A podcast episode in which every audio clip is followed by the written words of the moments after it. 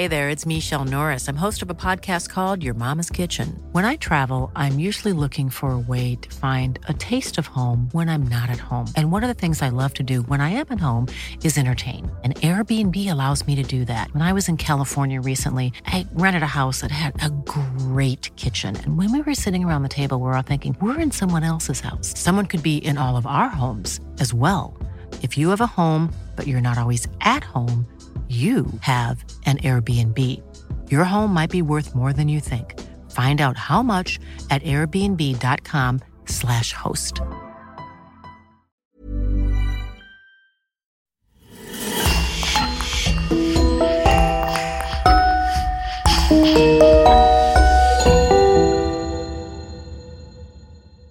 Bonjour et bienvenue à tous. Bonne année 2024 à tous. Merci de nous soutenir et de nous permettre de produire de nouveaux épisodes. Nous tenons à remercier Pascal Dag, qui est notre unique abonné VIP actuellement. Si vous voulez devenir un abonné VIP et avoir vos remerciements à chaque épisode, rendez-vous sur lecoinducrime.com dans l'adhésion et choisissez l'abonnement VIP. Vous pouvez aussi télécharger en une fois tous nos épisodes bonus directement sur Gumroad en cliquant dans le lien dans la description.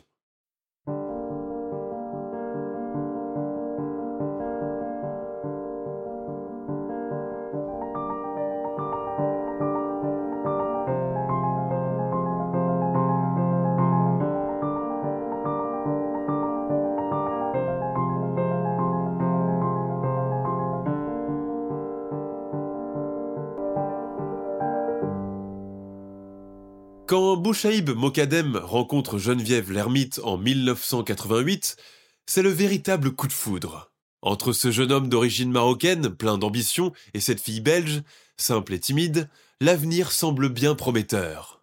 Mariage, maison, train de vie confortable, cinq beaux enfants, la vie de la famille Mokadem est un véritable conte de fées. Un conte de fées qui va pourtant basculer dans le film d'épouvante. Je vous invite à découvrir ou redécouvrir avec moi cet effroyable fait divers qui a profondément choqué et bouleversé la Belgique post-affaire du trou. Nous sommes à Nivelles, petite ville résidentielle et tranquille de la région très huppée du Brabant wallon, surnommée la Californie belge. Aux premières heures du matin du 28 février 2007, la plupart des riverains sortent faire leurs courses ou promener leurs chiens. Au 42 de la très chic avenue Général Jacques, la journée s'annonce comme les autres, tranquille et routinière, où chacun va qu'à ses occupations. Elle ne le sera pas. La raison? Il y a tout d'abord un papier écrit au feutre rouge et placardé sur la porte de l'une des résidences. Son contenu ne tarde pas à alerter le voisinage. Appelez la police Immédiatement, une voisine compose le numéro du commissariat central de Nivelles. Allô? Je suis madame de bord. Oui, je souhaite signaler quelque chose. Dans la maison à côté, on vient de trouver un papier sur la porte, une sorte de SOS. L'adresse est le 42 avenue Général Jacques. S'il vous plaît, faites vite. Une voiture de police arrive quelques instants plus tard. Une petite foule inquiète est déjà amassée devant la clôture de la maison en question. Tous les volets sont clos. L'un des policiers saute par-dessus la clôture, fonce vers la porte et arrache le papier. Il se met alors à sonner à plusieurs reprises. Aucune réponse. La maison est plongée dans un silence pesant. Vous savez qui habite ici? demande son coéquipier à la ronde. Oui, une famille avec cinq enfants, des gens très bien, très comme il faut. Et vous n'avez rien remarqué de suspect ces derniers jours? Les habitants se regardent entre eux, interloqués. Euh, non, pas du tout. On a vu la maman conduire les enfants à l'école une fois, revenir avec ses paquets de courses. Non, vraiment rien d'alarmant, tout se passait bien. Les enfants sont d'ailleurs adorables. Là, on ne comprend rien, monsieur l'agent. Et tandis que le policier continue de poser des questions aux voisins, deux de ses coéquipiers remarquent que la porte de la maison n'est pas fermée à clé. Alors, ils enfilent leurs gants et la poussent doucement. Ils débouchent sur un hall. Ils entendent le bruit de la télévision provenant du salon situé à droite. Il s'agit effectivement d'un dessin animé. Le volume est mis au maximum. Juste en face se trouve un grand sofa vide avec des oreillers jetés pêle-mêle. Sur la table, il remarque cinq assiettes contenant des restes d'un dessert au chocolat. Sur les murs de ce salon jadis huppé et transformé en salle de jeu, il y a des photos encadrées de cinq enfants, quatre filles et un petit garçon. Sur une autre partie d'un mur sont collées des peintures et des collages, probablement réalisés par eux et que leurs parents, visiblement très fiers de leur fibre artistique, ont dû accrocher avec amour. Partout dans cette grande résidence de trois étages, la présence des cinq enfants de la photo se ressent avec intensité. Un joyeux remue-ménage commun aux familles nombreuses. Pourtant, les deux policiers se sentent très vite mal à l'aise dans ce décor d'apparence si idyllique et édulcoré. De plus en plus intrigués, ils continuent d'avancer, convaincus qu'il se passe quelque chose. Et puis, soudain, l'horreur. Mais nous allons laisser là la police belge et remonter bien loin dans le temps pour pouvoir vous raconter ce récit de manière plus précise. Trente ans plus tôt. Nous sommes en 1978 à Agadir, ville portuaire du sud du Maroc. C'est ici, dans un quartier périphérique construit juste après le terrible séisme qui a ravagé la ville en 1960, que vit la famille Mokadem. Elle est composée de la mère, Fadma, et de sept enfants. Les Mokadem sont berbères, très conservateurs et issus de l'exode rural. Depuis le décès du père, sa veuve et ses enfants vivent dans le dénuement le plus total. L'aîné des garçons, Abdelkebir, 18 ans, effectue des petites bricoles à gauche et à droite pour subvenir aux besoins de sa mère et de sa fratrie. Il est leur seul et unique gagne-pain. Bien que presque illettré, Abdelkébir encourage beaucoup ses petits frères et sœurs à étudier sérieusement, dans l'espoir d'obtenir un jour de bons postes et de s'extirper de leur misère sociale. C'est d'ailleurs son rêve le plus cher, voir les garçons médecins ou ingénieurs, et les filles professeurs d'école et bien mariées. L'un de ses jeunes frères, Bouchaïb, retient surtout son attention. Il sent chez lui une intelligence et un potentiel hors du commun. En effet, il est très doué en mathématiques et a déjà un bon niveau de langue française. Bouchaïb, de son côté, voue à ce frère aîné une vénération et une obéissance absolue. Abdelkébir a pris la place du père décédé, et le rendre fier est une mission à laquelle il compte s'accrocher. La vie des Mokadem se déroule ainsi, entre survie quotidienne, entraide et une petite lueur d'espoir en l'avenir qui repose sur les frêles épaules des plus jeunes membres de la famille. Au début des années 80, la ville d'Agadir devient un lieu de villégiature très prisé par les touristes français et francophones. De nouveaux hôtels aux standards européens y sont construits, et cela va du simple bungalow jusqu'au resort étoilé. Bon marché, géographiquement proche de l'Europe, sécurisé, jouissant d'un climat tempéré presque toute l'année avec une côte atlantique magnifique, la ville fait le bonheur des vacanciers étrangers en quête de soleil et d'exotisme. Une véritable aubaine pour Abdelkébir Mokadem, qui s'improvise guide touristique pour l'occasion. À cette époque, au Maroc, cette profession ne requiert encore aucune formation particulière ou affiliation à l'office du tourisme. Il suffit d'être un gars dégourdi, de connaître les ruelles comme sa poche, les bazars, les propriétaires des bars et des restaurants, de maîtriser un peu le français et une autre langue étrangère, et le tour est joué. Beaucoup, d'ailleurs, apprennent le métier sur le tas. Durant toute la saison estivale, Abdelkébir chemine avec son groupe de vacanciers dans les dédales de la vieille Médina, baragouinant en français, en anglais et en allemand, toujours loquace, drôle, ouvert et arrangeant.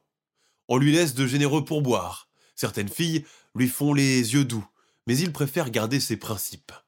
Parfois, il lui arrive aussi de ramener des groupes de jeunes pour loger chez lui, contre rétribution, une sorte de Airbnb avant l'heure. La maman, Fadma, aidée de ses filles, s'active alors dans la cuisine, produisant tagines, couscous et autres gourmandises du terroir. C'est lors de ces pérégrinations de guide improvisés que l'aîné des Mokadem croise un jour le chemin d'un certain Michel Char.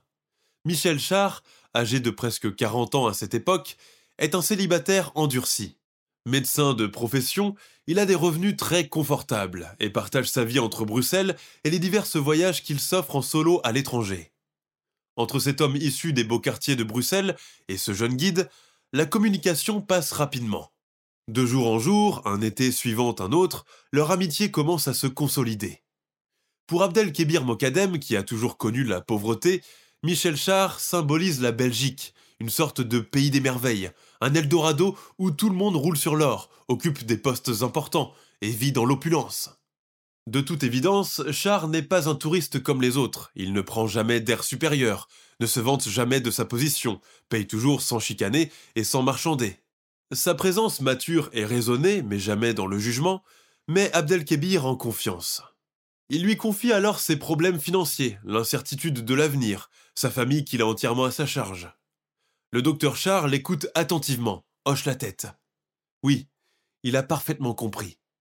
La candeur de ce jeune Marocain inexpérimenté attendrit beaucoup son ami, qui, petit à petit, devient un habitué de la modeste maison familiale, une sorte de tonton d'Amérique, qui arrive chaque année au Maroc, chargé de cadeaux et d'argent, et qu'on accueille à bras ouverts. Dans ce quartier populaire, on le surnomme avec bienveillance El Belgiki, autrement dit, le Belge. Mais malgré ses dehors de papa gâteau au doux et lent accent wallon, on sait peu de choses sur son passé. D'ailleurs, il préfère ne pas trop s'étaler dessus. Né en 1947 à Bruxelles, Michel Char a été diagnostiqué dans sa jeunesse d'une stérilité précoce, qui l'a plongé dans le désespoir. Désespérant à avoir une famille, il n'a pourtant jamais osé franchir le cap du mariage, vivant un célibat forcé et multipliant les aventures sans lendemain, convaincu qu'aucune femme ne voudrait se marier avec un homme incapable de procréer. Sa réussite professionnelle et matérielle ne comble pas le vide. Son vaste et beau pavillon de Berkendel est toujours silencieux, aseptisé, bien rangé, sans cri d'enfant, sans odeur de cuisine. En gros, sans chaleur humaine. C'est ainsi que les Mocadèmes sont devenus une famille de substitution pour le solitaire docteur Char, et ce, malgré la grande différence culturelle, sociale et la barrière linguistique. La nombreuse fratrie, bruyante et pleine de vie, est devenue la progéniture qu'il avait toujours rêvé d'avoir.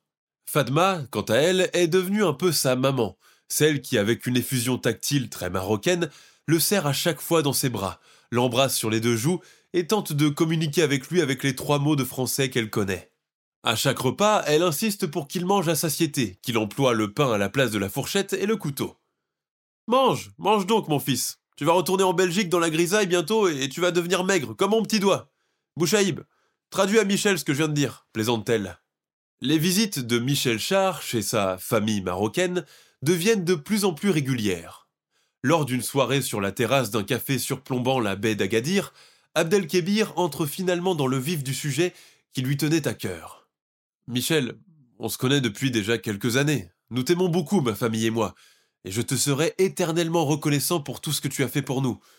Euh, seulement, voilà. Son ami lui jette un regard grave. Je dérange peut-être, je suis un peu encombrant. Oh, tu sais, je peux loger à l'hôtel la prochaine fois. Il fallait me le dire, tout simplement.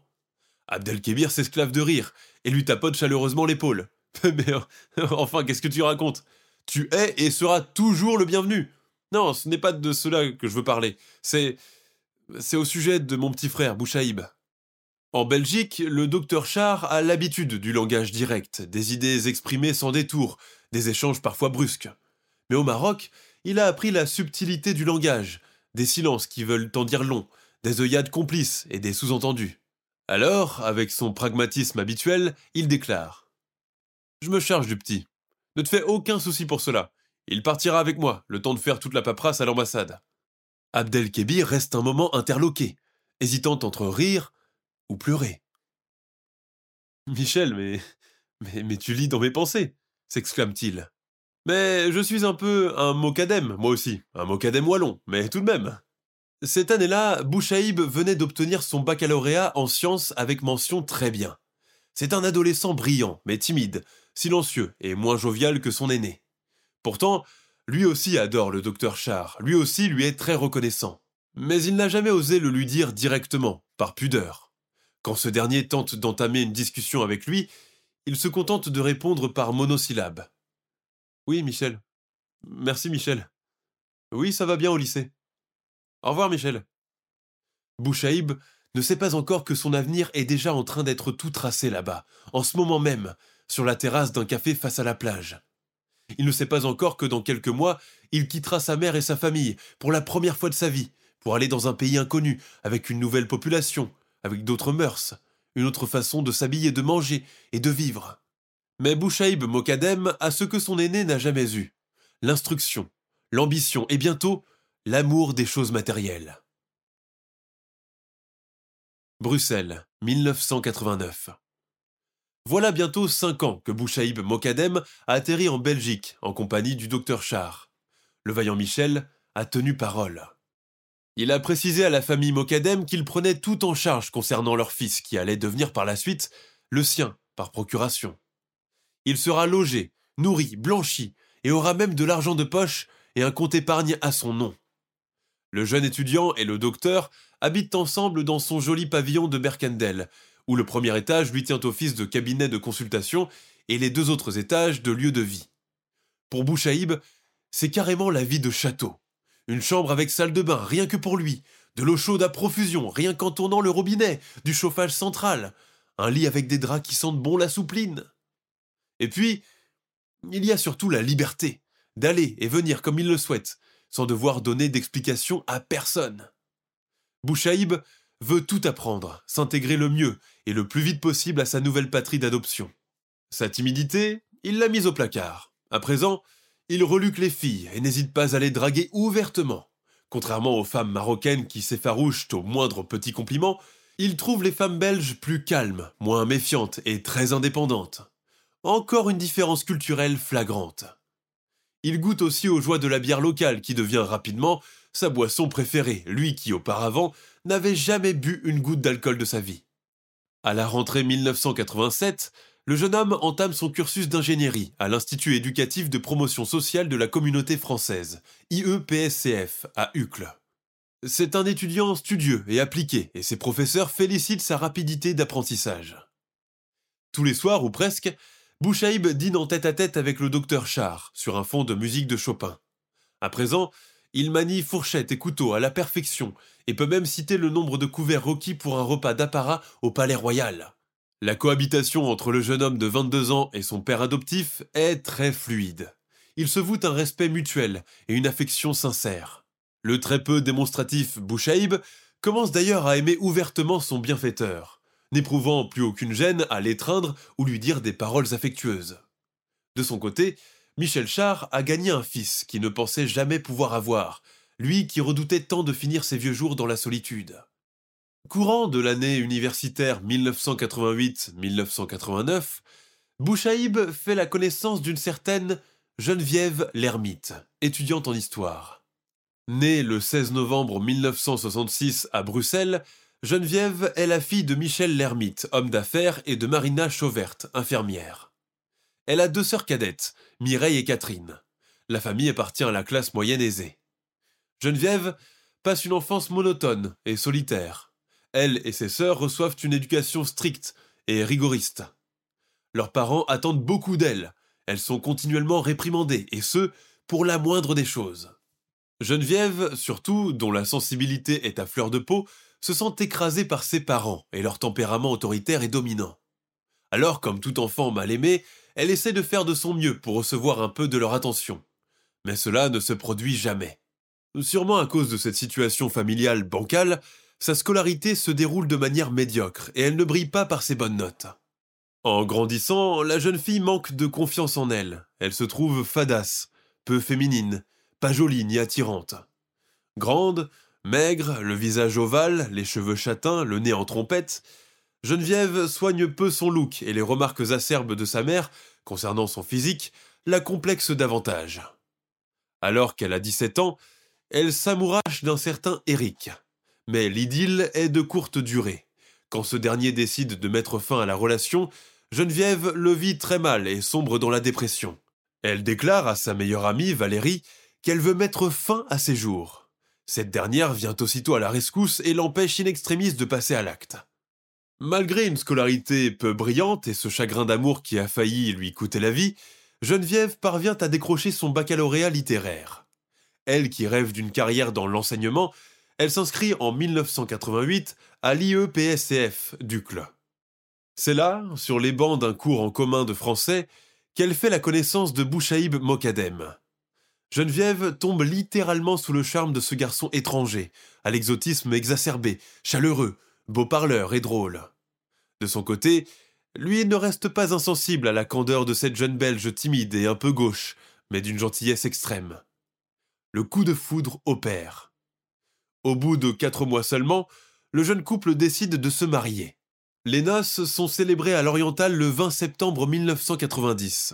Pour l'occasion, la mère et deux des sœurs de Bouchaïb font le déplacement en Belgique. En bon père du marié, Michel Char couvre tous les frais de la célébration, paye les billets d'avion des invités, le traiteur, l'orchestre et la salle des fêtes. Les sœurs de Bouchaïb, de leur côté, offrent sa robe de mariée à Geneviève et une parure en or confectionnée par un bijoutier au Maroc. La mariée rayonne. Les clichés de cette soirée renvoient l'image d'une jeune femme comblée, entourée de sa belle-mère, en train de valser avec Michel Char et s'essayer à la danse du ventre sous les you de ses belles-sœurs. Mais du côté des parents l'ermite, assis un peu en retrait dans un coin de la salle, les sentiments restent mitigés et froids envers ce beau-fils issu d'une autre culture, persuadé qu'il n'est pas à la hauteur ni assez bien pour entrer dans leur cercle familial. D'ailleurs, en guise de cadeau de noces, ils offrent à leur fille un simple bouquet de fleurs. S'ils ne le disent pas tout haut, il est évident qu'ils n'approuvent pas ce mariage.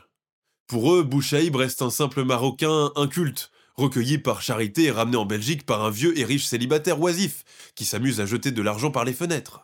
Ils sont persuadés que Mokadem finira tôt ou tard par la voiler, la cloisonner, l'obliger à faire le ramadan, l'abattre, et je ne sais quoi encore. Mais pour le moment, le jeune couple se moque bien de tous ces préjugés et ces idées reçues et erronées.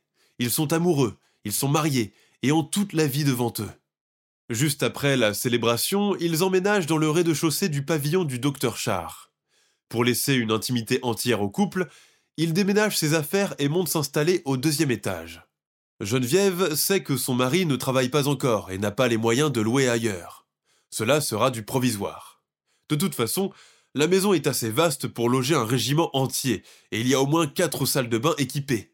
Le docteur Char est discret, et c'est à peine s'ils pourront se croiser vu les horaires décalés des uns et des autres.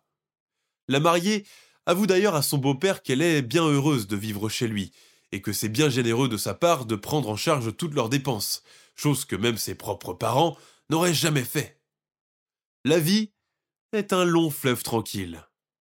La nouvelle Madame Mokadem est sur un petit nuage. À partir de 1991, elle commence à travailler en tant qu'enseignante de français. De son côté, Bouchaïb trouve un emploi chez un dépanneur. La situation financière du couple est très modeste.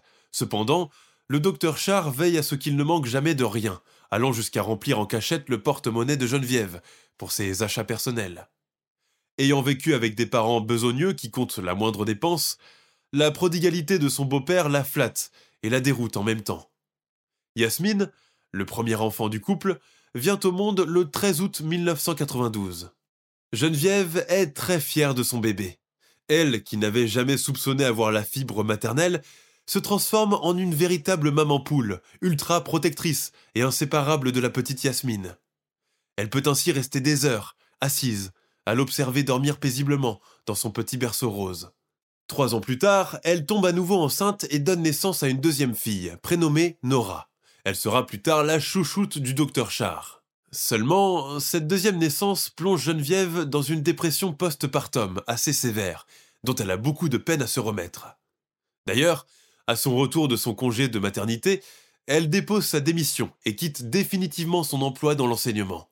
Dorénavant, elle souhaite se consacrer entièrement à sa famille. Durant l'année 1996, le docteur Char achète une nouvelle maison à Nivelles, dans le Brabant wallon. Il conserve néanmoins son ancienne demeure, qu'il reconvertit entièrement en cabinet médical.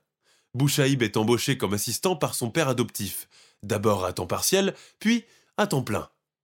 Le docteur Char continue de couvrir toutes les dépenses financières du couple et de ses deux petites filles.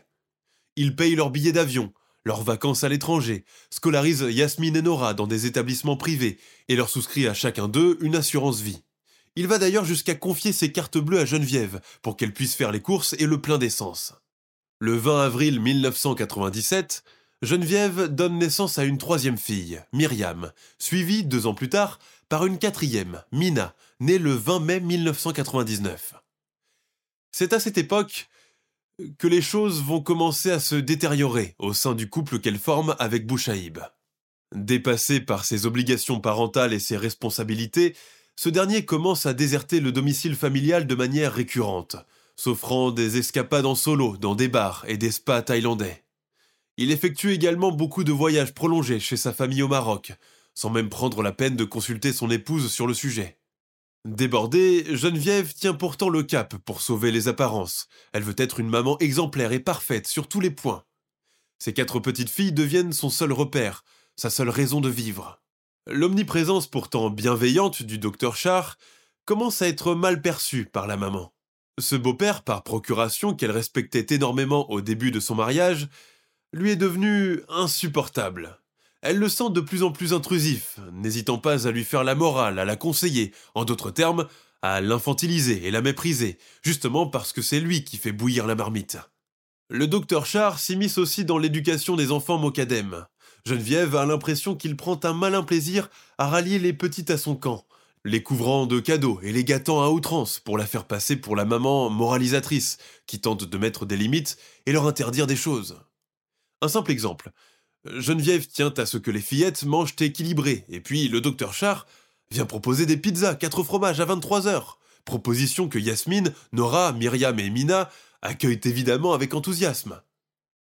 Dans le somptueux salon transformé en salle de jeu croulant sous les jouets, la télévision peut rester allumée toute la nuit si les petites le souhaitent. Quand la maman veut mettre le holà, le docteur s'interpose toujours.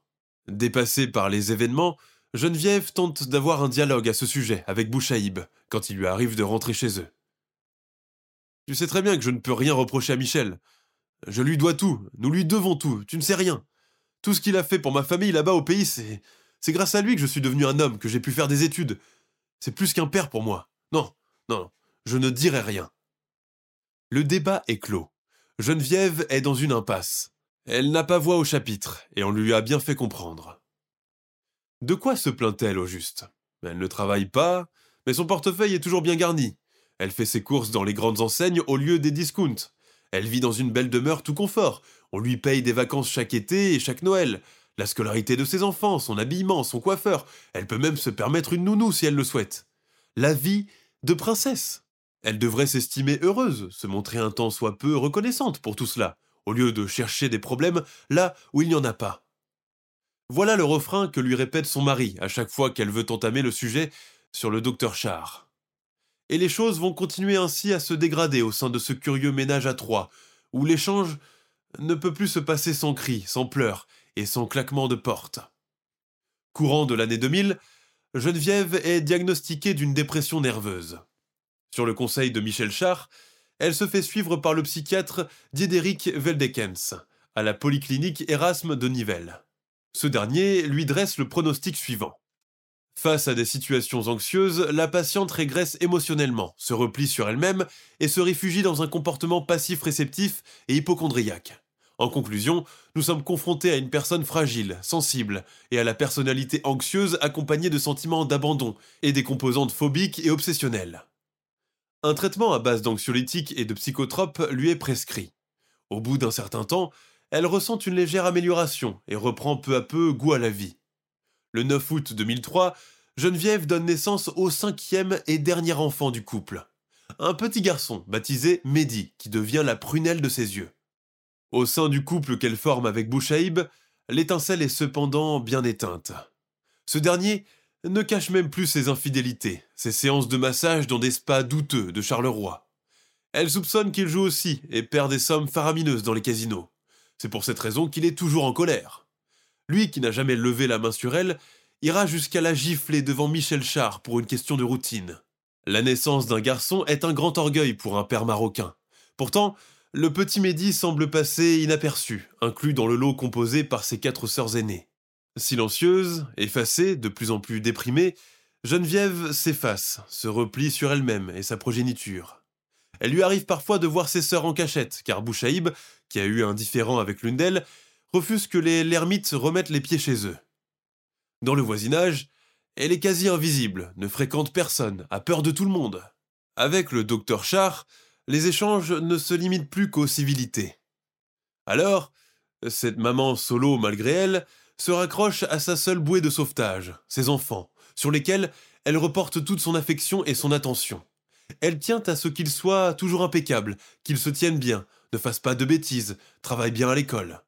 Au fil du temps, la relation qu'elle entretient avec Yasmine, Nora, Mina, Myriam et Mehdi est devenue tellement fusionnelle qu'elle a l'impression de ne faire qu'un avec eux. Mais au fond d'elle, le sentiment de désespoir persiste face à l'effondrement de sa vie conjugale. Durant l'année 2005, elle renoue avec son ancienne amie du lycée, Valérie, avec laquelle elle s'était perdue de vue. Hormis son psychiatre, cette dernière devient sa seule confidente. Au cours d'une sortie pour prendre un café, Geneviève craque devant elle. Tout va mal, Valérie. Je n'en peux plus. Mon mari me fuit, il ne veut pas trouver un emploi à son compte, son père continue de nous entretenir, nous sommes les uns sur les autres à la maison. Je suis dans une impasse, et je n'en vois plus l'issue. Valérie tente de la tranquilliser, de dédramatiser la situation. Les deux amis parlent pendant deux heures. Quand elle rentre chez elle, Geneviève se sent à nouveau apaisée par les paroles de sa chère copine. Mais ce n'est que provisoire. Sa descente aux enfers est déjà enclenchée. Mais cela, personne ne le sait. Pas encore. Au début du mois de janvier 2007, Geneviève se sent à nouveau de plus en plus mal, de plus en plus perdue, complètement déboussolée. Son mari est encore absent, parti en visite chez sa famille à Agadir pour une durée de trois semaines. Le 13 février 2007, elle téléphone à la polyclinique de Nivelles, où elle se fait suivre habituellement par son psychiatre, le docteur Veldekens. Son appel étant resté en attente, elle n'y tient plus et décide de rédiger une lettre qu'elle compte remettre en main propre à son assistante. En voici un extrait qui résume la situation. Docteur, je ne me sens pas bien fort. Quand je me réveille, j'ai peur de sortir de mon lit et j'ai de grosses crampes. Je garde ce gros nœud des heures entières. Je pleure beaucoup et j'ai tout le temps froid. Je n'arrive même pas à avaler un café. Je ressens un grand vide à l'intérieur de moi et une grande faiblesse. J'ai tout le temps peur et j'ai de plus en plus peur de moi-même. Je me sens à bout de tout. Je ne sais pas où trouver le courage. Je ne veux pas croire en un avenir meilleur, car je sais que je suis dans une impasse pour toujours. Et elle ajoute ce détail glaçant. Hier, j'ai encore été dans ce magasin. J'ai été vérifié dans le rayon des ustensiles de cuisine. Je cherchais un couteau à viande bien tranchant. Je ne sais pas comment je vais dire tout cela à mon mari au sujet de mon traitement et de tout ça. S'il vous plaît, faites quelque chose pour moi je me sens envahi par une masse de mauvais sentiments. Signé Madame l'ermite. Après lecture de son message, le docteur Veldekens la contacte par téléphone pour lui fixer un rendez-vous. Seulement, le 26 février, Geneviève, dans un état quasi prostré, reprend son stylo en tremblant pour lui écrire une dernière fois. Docteur, vous n'avez pas beaucoup de temps, alors vous m'avez permis d'écrire un mot si je ne me sens pas bien. Ces dernières heures, j'ai des idées noires, des idées suicidaires, qui vont m'entraîner moi et mes enfants aussi, car il n'y a plus d'avenir possible. Je suis en train de crever de l'intérieur. Mon ami me soutient, mais à part vous, je ne peux parler à personne. Je ne pense pas que mon mari va me sauver, car il est dans une situation confortable, à tout point de vue. Il revient demain, mais je ne peux rien lui dire. La situation familiale est irréversible, et vous le savez très bien. Par le passé, j'ai déjà eu des idées suicidaires chez mes parents. J'ai peur de moi, et je sais de quoi je suis capable. Ce n'est pas un jeu. Désolé de prendre de votre temps.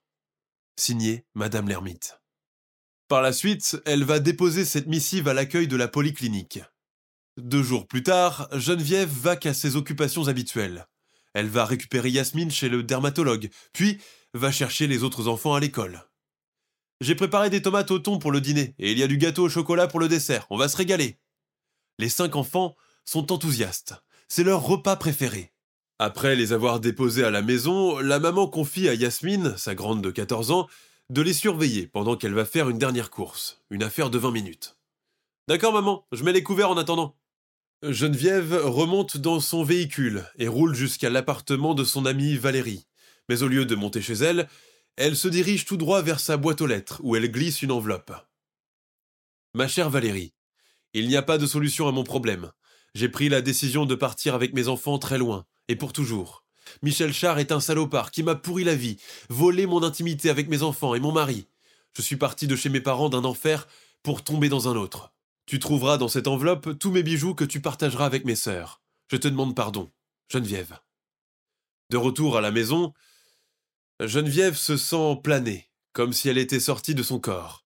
Les voix des enfants lui semblent soudain lointaines, presque inaudibles. Elle les sert machinalement et les observe manger sans les voir. Par la suite, elle débarrasse la table, fait la vaisselle et sort le gâteau au chocolat qu'elle découpe en cinq parts. Elle demande aux enfants de s'installer dans le salon et leur met un dessin animé, Spy Kids 3. Dans sa tête, tout est embrouillé. Soudain, elle entend comme une voix lui susurrer dans l'oreille. La machine est en marche. D'un tiroir de la cuisine, elle sort un grand couteau à viande qu'elle avait dérobé le matin même dans un supermarché et glissé dans son sac de course. Elle le dissimule derrière son dos et monte jusqu'à l'étage qu'occupe le docteur Char, qui est en déplacement professionnel à Genève. Il ne rentre que dans trois jours. Mina, tu peux monter ma chérie J'ai quelque chose à te montrer. La fillette, mâchonnant encore son dessert, monte jusqu'à l'étage. Maman, tu m'as appelé? Geneviève saute sur elle par derrière, tente de l'étouffer avec un oreiller, mais l'enfant se débat de toutes ses forces, essaye d'échapper à son emprise, complètement déboussolé et paniqué. Comprenant que cela risque de durer longtemps, la maman la traîne jusqu'à la salle de bain, l'immobilise sur le carrelage, étouffe ses cris avec sa main. Elle sort son couteau à viande et l'égorge, en lui murmurant des mots tendres. Les choses s'enchaînent. Mehdi est le suivant. Geneviève lui dit qu'elle lui réserve une surprise, et que c'est un secret. Le petit garçon de quatre ans subit le même supplice que sa sœur, tentative d'étranglement, puis décapitation. Pendant tout le temps que dure cet horrible massacre, la mère, devenue bourreau, rince soigneusement son couteau dans le lavabo. Quand elle voit son reflet dans le miroir, elle ne se reconnaît pas. Puis vient le tour de Myriam. Geneviève lui demande de la suivre au bureau de Michel Char, où l'attend une surprise. Elle l'installe sur la chaise, lui bande les yeux et lui demande de compter jusqu'à dix. Elle s'empare alors d'une plaque en marbre et lui fracasse le crâne avant de lui trancher la gorge par derrière. Nora, douze ans, est entraînée à son tour dans la salle de bain, suivant le même plan macabre où elle est égorgée. Avec son sang, Geneviève écrit sur le miroir les lettres J-U-D. Elle expliquera plus tard qu'elle voulait écrire Judas, en référence au docteur Char, mais qu'elle a eu un blocage et n'a pas pu terminer. La dernière victime de la mère infanticide est son aînée, Yasmine, 14 ans. L'exécution de cette dernière est un vrai supplice. Plus âgée et physiquement plus solide que ses frères et sœurs, Yasmine s'empoigne avec sa mère, la supplie d'arrêter. Maman, que fais-tu? Je t'aime L'adolescente réussit à esquiver les coups de couteau à deux reprises, se protégeant avec ses bras et donnant des coups de pied dans les reins de sa mère. Finalement, cette dernière réussit à l'immobiliser la poignarde dans le dos, avant de l'égorger. La maison plonge dans un sinistre silence. Autour de la meurtrière, tout est maculé de sang, le sol, les murs, les rideaux de la douche, le bureau. Le carnage a duré en tout une heure. Tel un spectre, elle ramasse les corps des cinq enfants et va les coucher dans leurs chambres respectives. Elle place même des doudous à côté des dépouilles des plus jeunes, Mina et Mehdi. Après avoir commis ces actes horribles, Geneviève l'ermite décide de clore son scénario macabre en mettant fin à sa propre vie avec le même couteau, qu'elle se plante dans l'estomac. La douleur lui fait perdre connaissance. Mais elle se réveille. Deux heures plus tard, le bas du ventre en sang. Elle comprend enfin l'étendue de la catastrophe. Avant de sombrer dans le coma, elle écrit une note qu'elle placarde sur la porte de sa maison. Appelez la police. Quand les autorités, alertées par le voisinage, arrivent au 42 avenue Général Jacques à Nivelles, elles débouchent dans l'horreur absolue.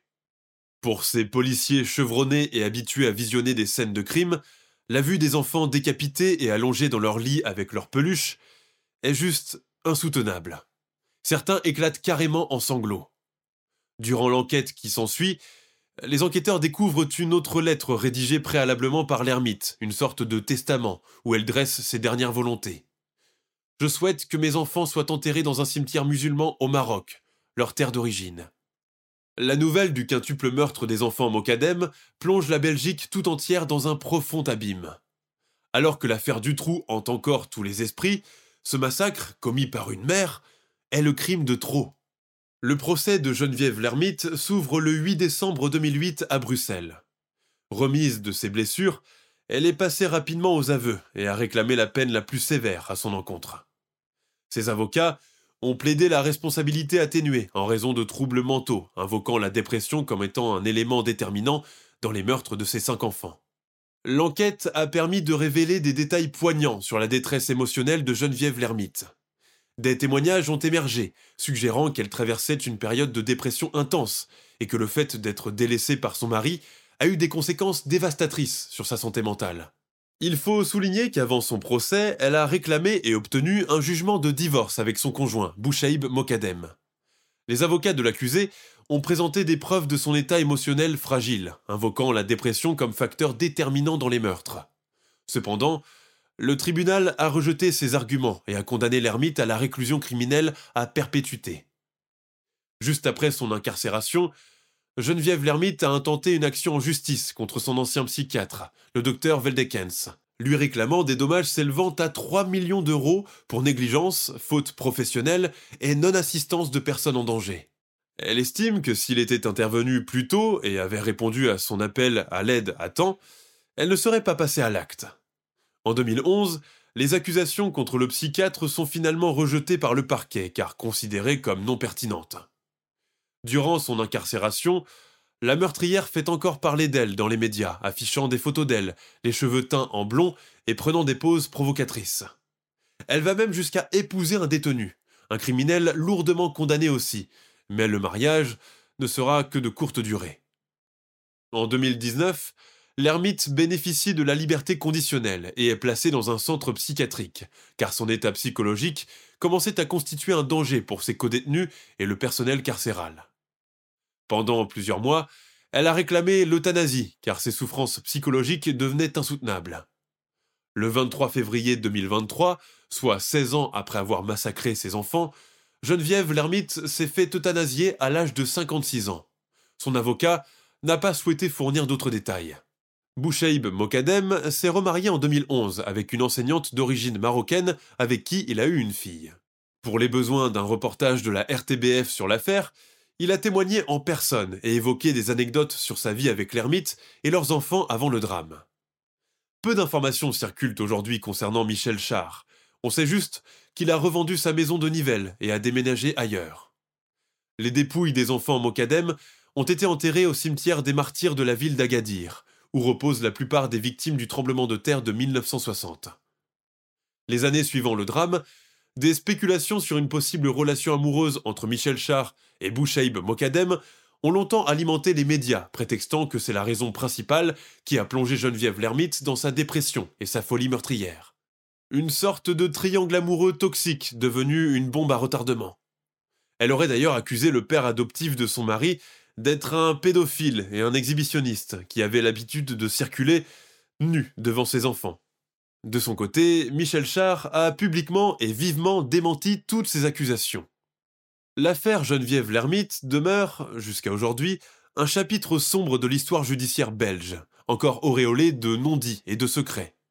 On ne saura probablement jamais le facteur déclencheur de sa folie meurtrière, ni les coulisses de sa vie familiale. Le film À perdre la raison, sorti en 2012, a librement été adapté de ce terrible fait divers. Nous sommes à la fin de notre émission du jour. N'hésitez pas à écouter les autres émissions du podcast et à prendre 5 secondes pour nous laisser un 5 étoiles sur iTunes. C'est vraiment très important pour nous. Vous pouvez aussi vous abonner pour ne pas rater les prochains épisodes et nous suivre sur Facebook pour nous en proposer de nouveaux. Merci et à bientôt.